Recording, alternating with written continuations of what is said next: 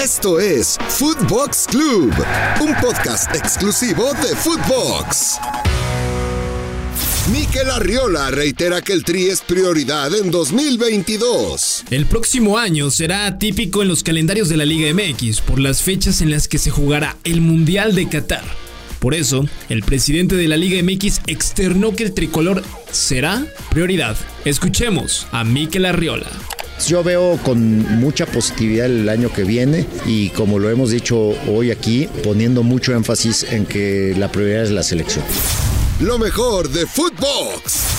En Mother Soccer, Miguel Gurwitz, Rubén Rodríguez y Ruso Brailovsky hablan sobre por qué salió el ruso del América cuando era entrenador. Jugando el Interliga, jugando el Interliga, antes de jugar la final, eh, me llama este mismo personaje. Yo voy a, tratar de evitar en este caso de dar nombres que no debo dar, eh, pero era un contratista sumamente importante y vivía en Miami, todos entienden.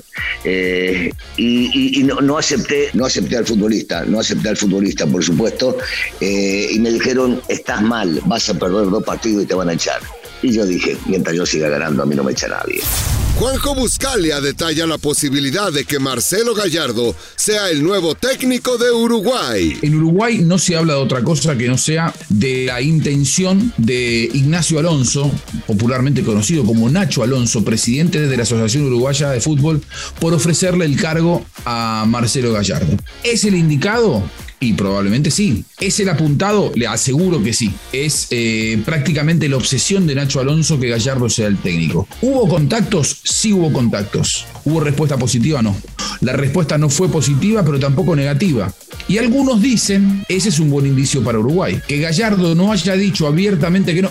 En Footbox Femenil, Brenda Flores habla sobre Alicia Fernández ¿Qué tanto depende Chivas de su goleadora? ¿Qué tanto depende Chivas de lo que haga Alicia?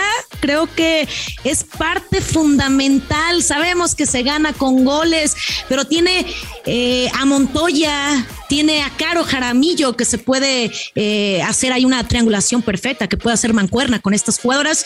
Y sí, es muy importante el trabajo de Licha Cervantes, pero también, por supuesto, de sus compañeras. Así la situación se queda con el liderato Licha Cervantes, 17 goles. Benzema declaró culpable de chantaje el caso de Balbuena. Karim Benzema fue declarado culpable de complicidad en el intento de chantaje a su excompañero de la selección de Francia, Mathieu Balbuena. El Tribunal de Versalles condenó al delantero del Real Madrid a una prisión suspendida que tendrá que cumplir en caso de reincidencia y a pagar una multa de 84 mil dólares. No obstante, el abogado del internacional francés anunció que apelará la sentencia. Raúl Orbañanos y el abuelo Cruz hablaron con Nacho González, quien comparó al León con el América en figuras del fútbol. Tuve muchos altibajos, incluso no nada más yo, sino el equipo. Pues tenía 10 años en, el ascenso. León eh, había sido un equipo pues muy protagonista en el ascenso porque pues era de los mejores, era de los que más pretendía ascender. Y la verdad era muy difícil jugar en el ascenso de León porque había mucha presión. Eh, la verdad yo le digo que era como el América de primera división porque porque si no ascendías, por más que quedaras campeón, super líder, goleadores y demás, era un fracaso total.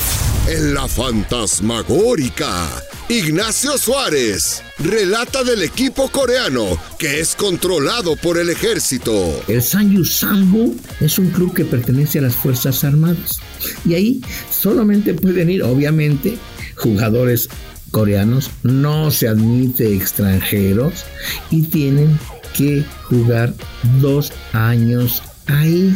Y sí les pagan su lanita, pero no lo que ganarían en algún equipo de, de la primera división o en otro país.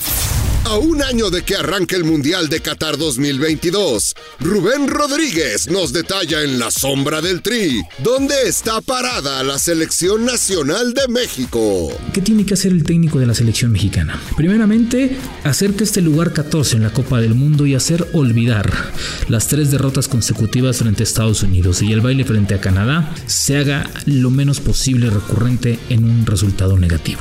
Tiene que recomponer, reacomodar, reorganizar tal vez hasta reinventar a la selección mexicana.